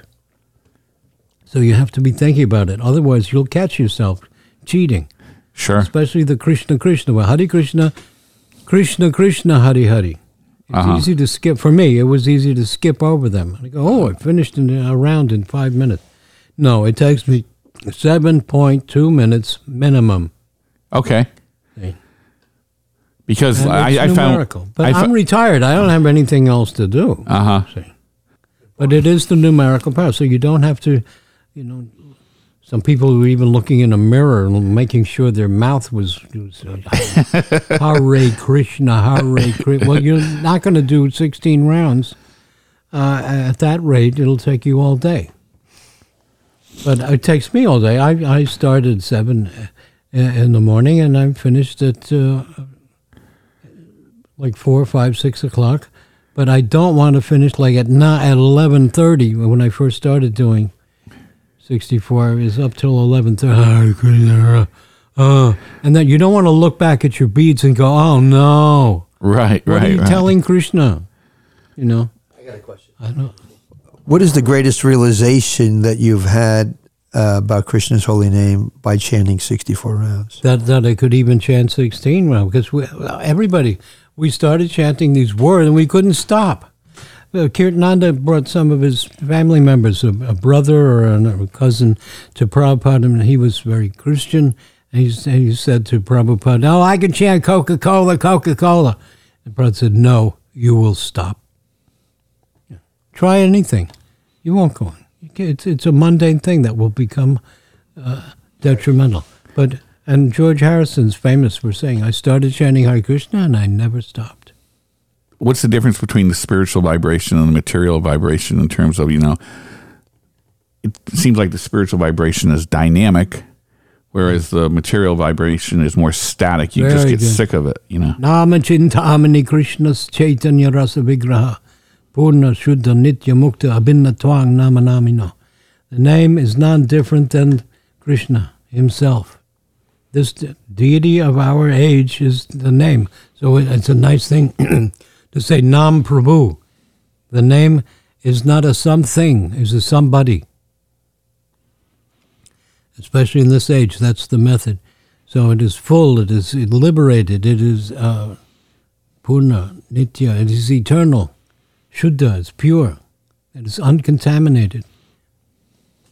Nama Chintamani it is, is, is made out of the spiritual substance of the everything in the spiritual sky. The dust of Vrindavan is not dust; it's made out it's made out of consciousness. So the here we have eight elements: Bhumi, Rapo, Nala, we have earth, water, fire, air, ether, combined with the spirit. That's incompatible. Incompatible. When you say eight elements, Yeah, you're talking about the subtle elements as well? as well. Okay. So, uh, but they're material. Okay. So, and then we're we're non-material, stuck in the. We're wearing this material nature. Vasangsi Jiranani Atavihaya, second chapter, says we're wearing it like clothing. Ugh. One time I was at Goodwill here. I was passing by the uh, dressing room, and somebody inside was probably trying on something that didn't fit. And I could hear from inside the guy said, "Gee, I wish I didn't have this body." you you you got that right. so the spirit wants to uh, associate with spirit.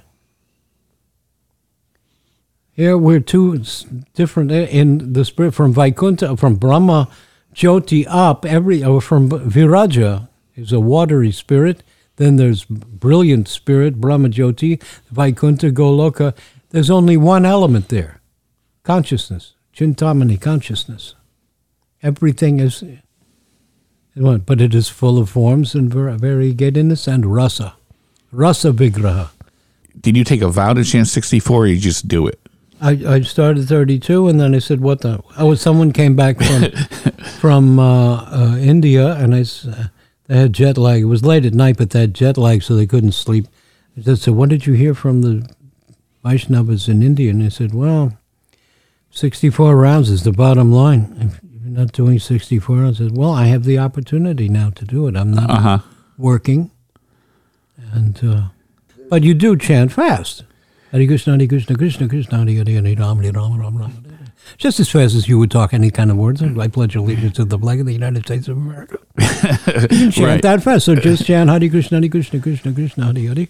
Well, I, I just fast, find that if if if I set if I chant more rounds than I can handle, mm-hmm. then I find myself just trying to get it done instead of instead of being conscious of the holy name. You know, I don't understand. You're doing the holy name. It's right? But sometimes I'm not. I'm my mind is thinking. I'm trying to get this certain yeah. amount done, and I'm not being there, hearing the name. You know, Vinod Thakur says in this Harinam Chintamani book, where he has teaching of Ha- Haridas Thakur to Lord Chaitanya. Lord Chaitanya asks Haridas Thakur to teach him how to chant. And uh, there are offenses and inattentiveness. The remedy for inattentive chanting is to attend festivals. That's why we went to that festival yesterday. Uh, was it yesterday already? yeah, it was yesterday. That was great, by the way. Yeah. Oh, it's my he's- grand my granddaughter's Sarup- grain Sarup was grain uh, ceremony. and he's an expert. And uh, Uh-huh. did you see how neat? Yeah, yeah, I was very fire impressed. sacrifice can be really messy. There's Uh-huh. grains in, in your like hair. best one. He makes everything so. Yeah. And, uh, every mantra That was great. did exquisite. It just ex. ex It was great how your granddaughter just made a beeline for that Bhagavad Gita. To, Yes. When Steve shook the coins, it didn't detract her at all. She was going for that Bhagavad Gita. She had no interest. Who took in the it. coins then? Uh, They were gone. They were gone. yeah, I was thinking though, if there were some hundred dollar bills on that pile, she might have went Or I for thought that. some. What if you put some colorful uh, credit cards? right, That right. might be I was thinking because the Gita is very colorful, you know. But I have a question for okay, Srila Prabhupada must have mentioned this putting the Bhagavad or putting a spiritual book like the Bhagavatam or the Gita on one side and coins on the other. Is this how it developed in ISKCON? It's an ancient custom. But did Srila Prabhupada modify it or, I, I or just introduce it? It or- was for householders with with children, so I, I was brahmachari and sannyasi, so, So- I didn't know those festivals or those functions. But that's one of the sanskaras right. of the uh, naming ceremony, then the grain ceremony, then I, I guess I should ask Krishna Sarup because uh, one devotee, or I think your son was saying, well, what about other things? Why it's arbitrary, a Bhagavad Gita or a Bhagavatam in coins? Why, why not put, maybe you could put cartels or some musical instrument and it's always that to see if someone is going to be a mundane. Now, some parents might think, "Oh, good, he's going for the money." oh no, he's going for the script. He's going to be a pundit. In in India for centuries, sometimes a Brahmin will say, "If you can't get good work, be a priest." You know, just do uh, temple functions. Uh, it's a living. right, Yeah. right. Uh, that's terrible. You know, it's terrible. of course, a Vaishnava could go for the money and then use that in Krishna's service. Become Yeah, they've gotten away with uh, all kinds of mischief with that line. Well. There are there's certainly I'm- uh, I'm, I'm, I'm, I'm bank robber for Krishna. I'm, I'm stealing your car for Krishna. you know it's funny because I'm nailed on the cross for Krish, for, for sense gratification. the path to there's a saying the path to hell is paved with good intentions. Good intentions, but to So we may- misuse. uh, see, You know, we may think we're doing something, we have a good intention, but then our mind, you know, drags us away. So the greatest verse, which Bhakti Siddhanta spoke on for, I heard, two months every night. Bhakti Siddhanta was attending on his way to the stage, and he overheard someone say, This Bhagavatam is all just stories for old widows. And Bhakti Siddhanta overheard him say that. He spoke on the second verse for two months, for two hours ev- a night. Dharma projita kaitavatra. That much there. This is not in any other scripture. Giving up all, just like Sarvadharma Parityajya, Bhagavatam begins where that ends. Giving up all kinds of religious activities that are materially motivated, including liberation, which is the freedom from the material sufferings. I'll go on with the material sufferings if I can be of service to God. So this cheating, oh, and, and everyone, especially someone who converts, tries to bring this new adopted religion down to where he was. See, so that we have to observe constantly. They're going to make it like this. The other uh, greatest thing, which is not, I don't think, in any other religion, you know, God didn't give Moses the ten suggestions. Hey, These are commandments. So, so, but what does Krishna tell Arjuna? So now you've heard what I've said. Deliberate over it and do as you wish. No, nothing is forced, because that's not bhakti. If I command you, and what? How could? Uh, what would be the punishment? Some physical punishment: poverty, sickness, disease, death, pain. That's all body. Well, I'm talking above these things. And I think Jesus also was telling that. This is discussed in Nicodemus talking. Nicodemus, Jesus, is- from from Nicodemus's answer, you can tell that Jesus was talking about reincarnation and transmigration of the soul, because Nicodemus says, "Is it possible for a man to re-enter his own mother's womb?" And Jesus, I'm talking about spiritual things. How can you, uh, you can't even understand these material things. How will I tell you about the kingdom of my Father? So, That's because Jesus was just before Jesus had said, "Unless a man be born again, he Mm, enter cannot- the kingdom of God." And that was Nicodemus's. Yeah, if he's not spiritually born, then he will be reincarnated. He will enter by water, he will enter into the water of the mother's womb. Garba. Garba. Garba is a a place of water. Thank you so much for coming, Prabhu. Yeah. I want to also inspire some people to do some musical uh, things proper. I have some ideas. I brought my horn, but I, I'll play some things next time. You don't have time to play a little horn? No. No. All right. there are some beautiful themes that I think I should. have, I'm on his time. Actually. I there's some beautiful themes, and I I did this. I was playing jazz harmonica in New York Uh-huh. at Cleopatra's Needle in 92nd Street and Broadway, and I did studio sessions for people that wanted harmonica in their blues songs. But on my my card, it would say not just blues. Now I also because every jazz piano bass player uh, they learn their instrument with the classics. So they all know Bach and, and uh, exercises in Bach. So I would introduce this uh, melody like this. So I'm on stage with piano, bass, and drums. And I say, This blues, if I might use that anachronism, was written in Germany about 350 years ago because it contains the blue notes. Blue notes are the flatted fifth, flatted seventh, flatted third. And that's and, uh, people didn't know what I was really talking about, but it would. And you'll know this if well, people listening will know.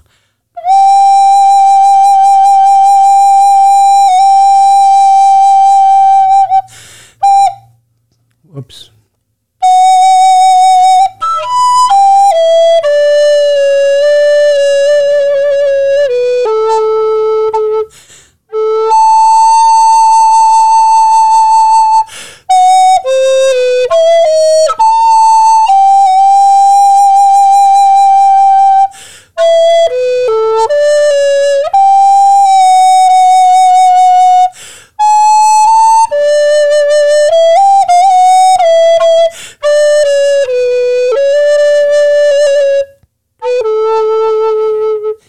Goes on like that. And I don't have it anymore, but I handed the uh, sheet music to the uh, bass player, Uh-huh. and he handed it back, and there were blotches on it. He was crying because he's he's bending over from his bass, and I told him to use the bow, not to plug. So he's bending over, looking at the sheet, and he was because this. and Sounds- it sounds that's heavenly. Bach. That's that's Sebastian Bach. Uh huh. Papa uh, called Air in G. I won't say the full term because it's, anachronistic. Another was by Ravel that I was played, which is very jazzy. It changes key. It's, it's uh,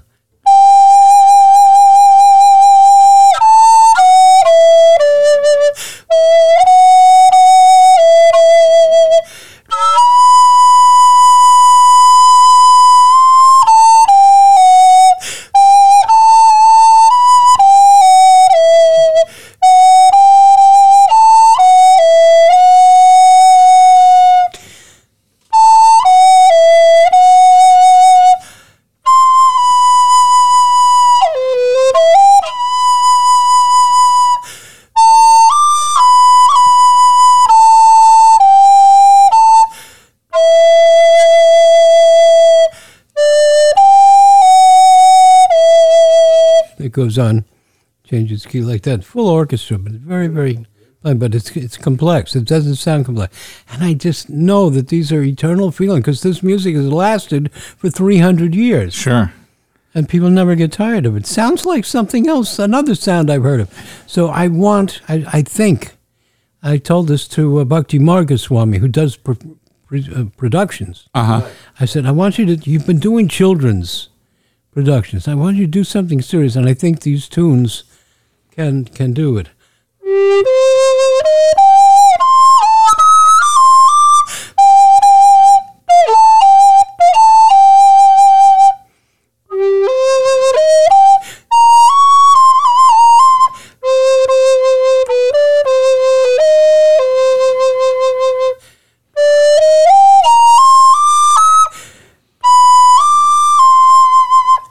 Another one from from the the olden times. That's actually modern. Who was that? That's uh, uh, someone named Fauré. He's a French modern around 19 turn of the century.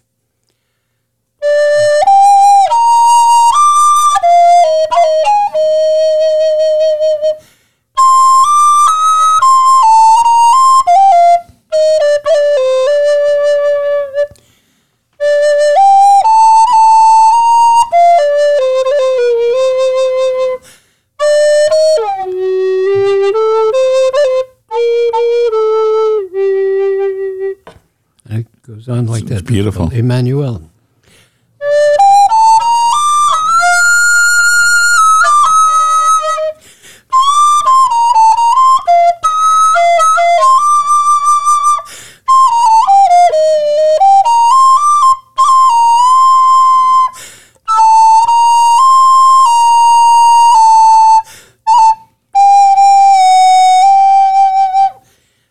Everybody plays this now on every instrument. Yo Yo Ma plays it on the cello, and whoever is the Paganini of today will play this with full orchestra or with a banjo.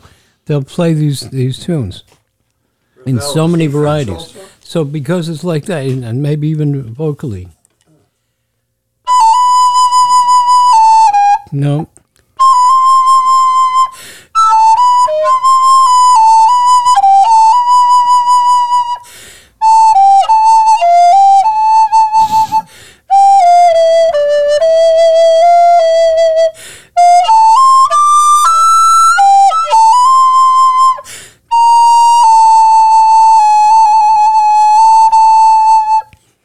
Also Ravel uh, thing. So these melodies, I want them to inspire the scenes of Krishna Lila. Uh huh. These are pretty in a sad mood. These are in kind of a sad mood, but they can uh, they represent separation. Or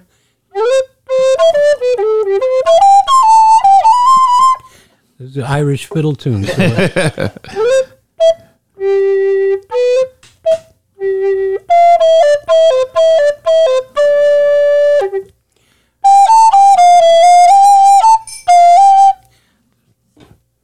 That reminds me a little of Jethro Tull there. Ian Anderson, but uh, it, it's well, he said, he, uh, Jethro, uh, what's his real name? Ian Anderson. He, he said, I took up the flute because it was the only thing in the music store when I went in. How did you learn to play the flute? I started. I started with the recorder, which is what I'm playing now, Okay. and I was told that that's a toy instrument and go to the real flute. Big mistake. These recorders are just awesome instruments. Uh huh. and they're fully chromatic, and they. I'm playing poorly on them here, but uh, this is a, a Renaissance model, but I, I play the Baroque, and um, they come in uh, well, sopranino, little piccolo type.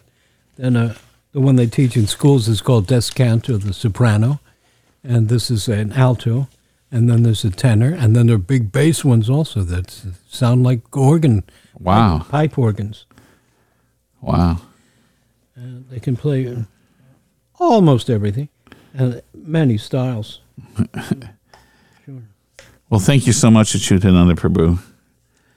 Would you? Oh, okay. This is encore.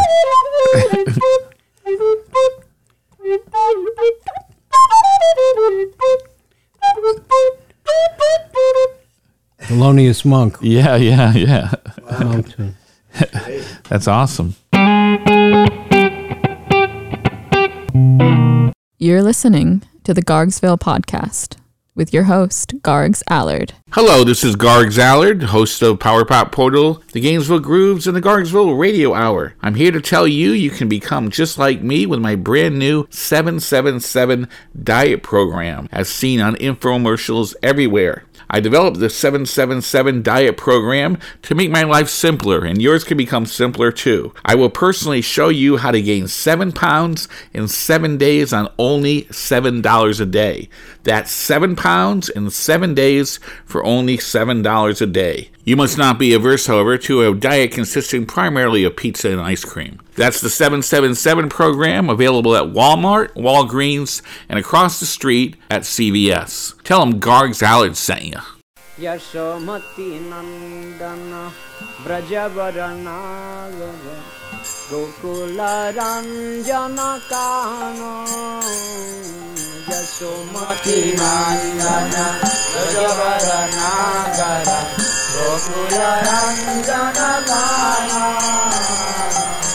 गुलन गोपि वरणन मनोहर गोण గోపి పరణ ధన మదన మనోహర గోపి పరణ ధన మదన మనోహర కాళియా దామన విధాన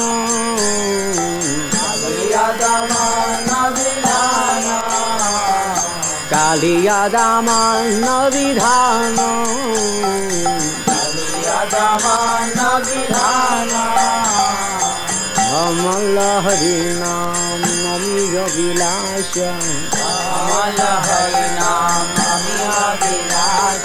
অমলা হরি আমি অবিলাস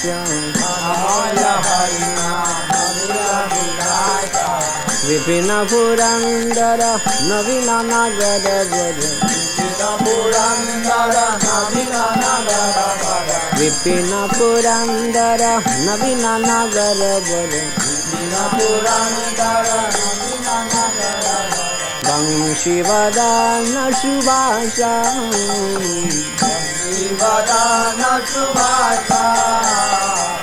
वंशिवदा न सुभाषा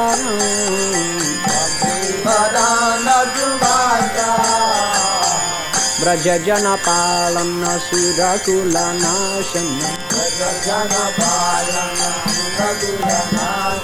प्रज जन पाल सूरचुलनाश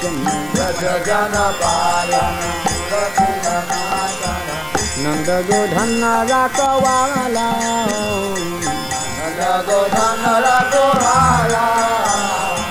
गोविंद माधव नवनीत तस्कर गोविंद माधव नवनीत तस्कर गोविंद माधव नवनीत तस्कर गोविंद माधव नवनीत तस्कर सुंदर नंद गोपाल सुंदर नंद गोपाल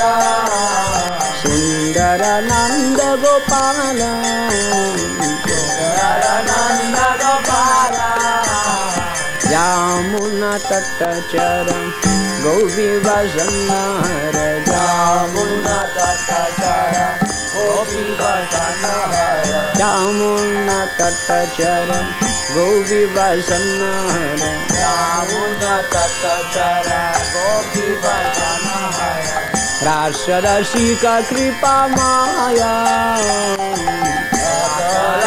का कृपा माया। श्री राधा वल्लभा वृंदावन तब श्री राधा वल्लभा वृंदावन तब श्री राधा वल्लभा वृंदावन तब श्री राधा वल्लभा वृंदावन तब भक्ति विनोदाश्राय भगति विनोदाश्राय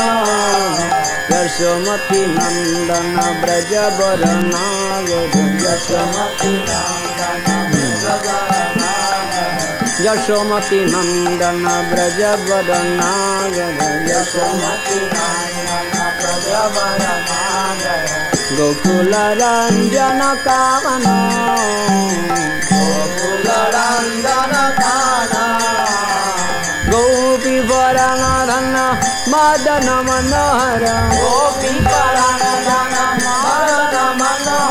गोविंद माधव नवन तस्कर गोविंद माधव नवनित श्री राधा वल्लभ वृंदावन नतवर श्री राधा वल्लभ वृंदावन जय राधे जय राधे जय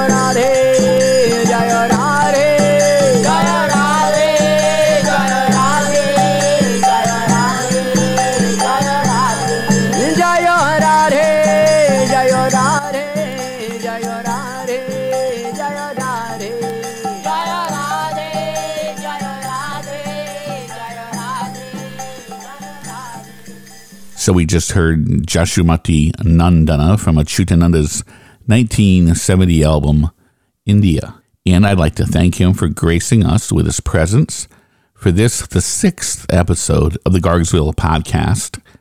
I'd also like to thank my old friend Roy Krishna, who came along with Achutananda and for appearing on the show as well. Answer me this How come most of the time that I talk on the phone to someone and we suddenly get cut off for whatever reason, and then when we reconnect, they say, What happened? As if something obviously went wrong on my end. So I usually say, What do you mean, what happened? How do you know it wasn't caused by your phone? Now, I don't know about you, but when a person poses a question like, Best such and such, and then says, Go, my reaction is to stop. Best door song of all time, go. What am I? An obedient hound of some kind that just wants to do tricks for you? Actually, that didn't exactly sound right. Anyway, I just want to let you guys know out there that this show is made of only 2% recycled thoughts and about 90% organic originality. And get this, it's also gluten free. I was talking to old Uncle Hound the other day. Well, I woke up one morning and a white dog was sitting by my bed looking at me. I knew that white dog could be me, perhaps my subtle body that would lead to my next physical body as a D. Then I grabbed my beads, chanted a few rounds, went back to sleep. The white dog left me alone for the rest of the day. Yeah. Oh, that's good news, old Uncle Hound. Oh, yeah. In vegetarian fast food news, McDonald's is now testing a plant based line called the McPlant. So perhaps if I'm on the road in the future, in the middle of Nowheresville, and I have to get off the highway, perhaps I can try something out in the McDonald's besides my regular activity there of using their bathroom. Also, apparently, Pizza Hut will be putting out pizza with Beyond Beef on it. So I applaud both companies for giving us some vegetarian options. I haven't been on the top of my game lately, I will tell you that. Haven't been exactly hitting it on all cylinders as of late either. But hey, at least I can look back at the end of a day and notice that I got some shit done. So I'm trying to be a little kinder to myself lately, and I hope myself appreciates it. Sometimes I even try to cultivate a little humility. It only lasts for a few seconds. But hey, it's pretty good while it lasts. How many times did you clean the erasers for your teachers when you were in elementary and grade school? Did you like to do it? I was just thinking about that when I was watching the series, Netflix series, The Queen's Gambit. I highly recommend it. Well, I have to sadly say goodbye to Tommy Heinsohn. He is with the Celtics family for 63 years, starting in 1957 as a Hall of Fame basketball player, later as a two time championship head coach in the 70s, and that's when I remember him as a boy. He was always yelling at the referees and seemed hot headed, and my father got a kick out of him. But he was actually a, a very big hearted guy, and he was a boisterous guy, and he was very opinionated, and he was actually very well read. He started doing radio broadcasts for the Celtics in 1966 for three years. And then after he coached, he went back to broadcasting. He coached in the 70s. He, uh, the Celtics won championships in 74 and 76. And then I remember him not only as a national color commentator for CBS basketball, starting in the late 70s with Mr. Dick Stockton, he also became the voice of the Boston Celtics along with Mike Gorman. They started sometime in the early 80s and they went up all the way through this last season. And I'm assuming that Mike Gordon will cont- Gorman will continue on doing that. Um, but it's really sad to see him go. And I hope I get a Tommy point for at least mentioning him. So I want to tell you about something. It's called Mother Maria's Unbeatable Cheese Bread. Full disclosure, Maria Lima is my mother in law, and she has frozen cheese bread, bread available for every day, any day of the week.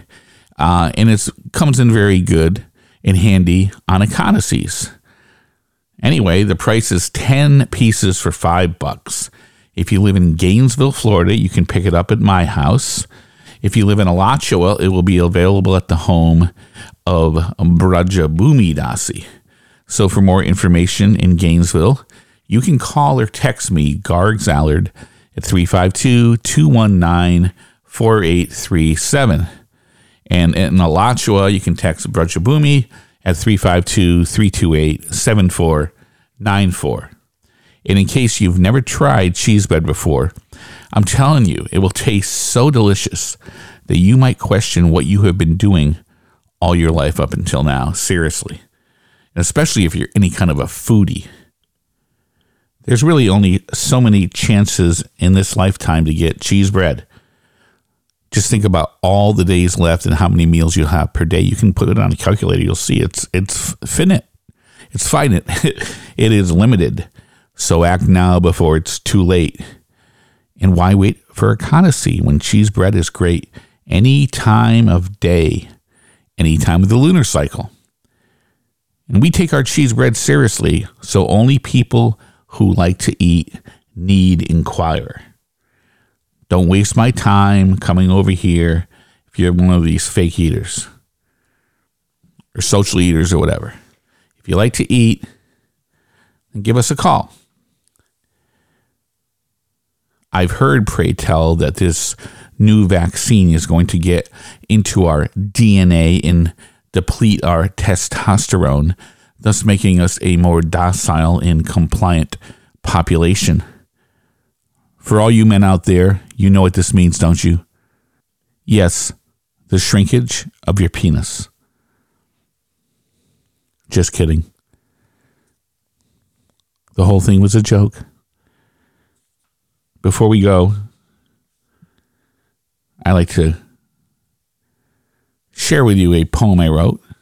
Sometimes I wake up in the middle of the night and I have these words jumbling around in my head. And so I write them down and then I call it them poems. This is called Hard to Stay Young, Harder Not to Die.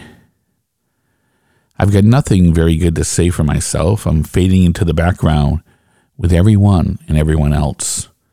And someday soon, I know I'll be completely forgotten. I'm trying to make my mark in a world full of things going rotten.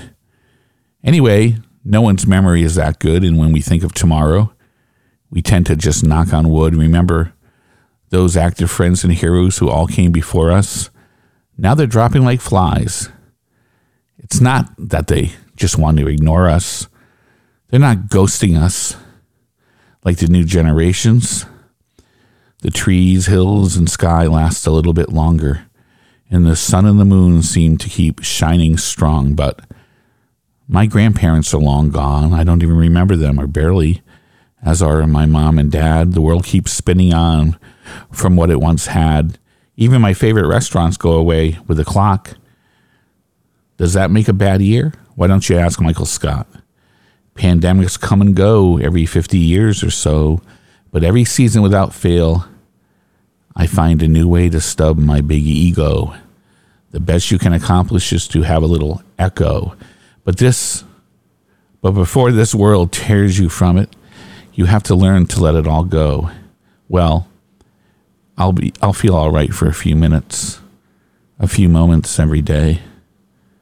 Then the night will come and steal it all away. But then I'll awake and ask, what's on TV today? Well, I hope listening to this poem didn't make you want to turn on the TV before this podcast was over. But if you if it did, then let me know. Thanks for listening, all you beautiful people out there.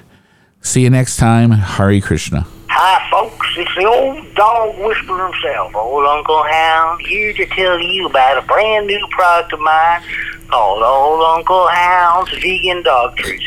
It's just like the treats our dogs' ancestors used to eat here in north central Florida in the 70s.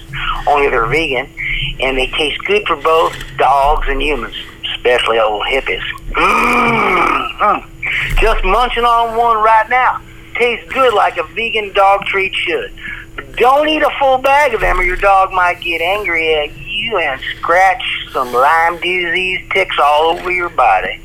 Old Uncle Hound's vegan dog treats are now available in fine pet stores everywhere. It's time for all of us to once again float off into different frequencies the night dreams and the daydreams. Until the next time we meet again in Gargsville.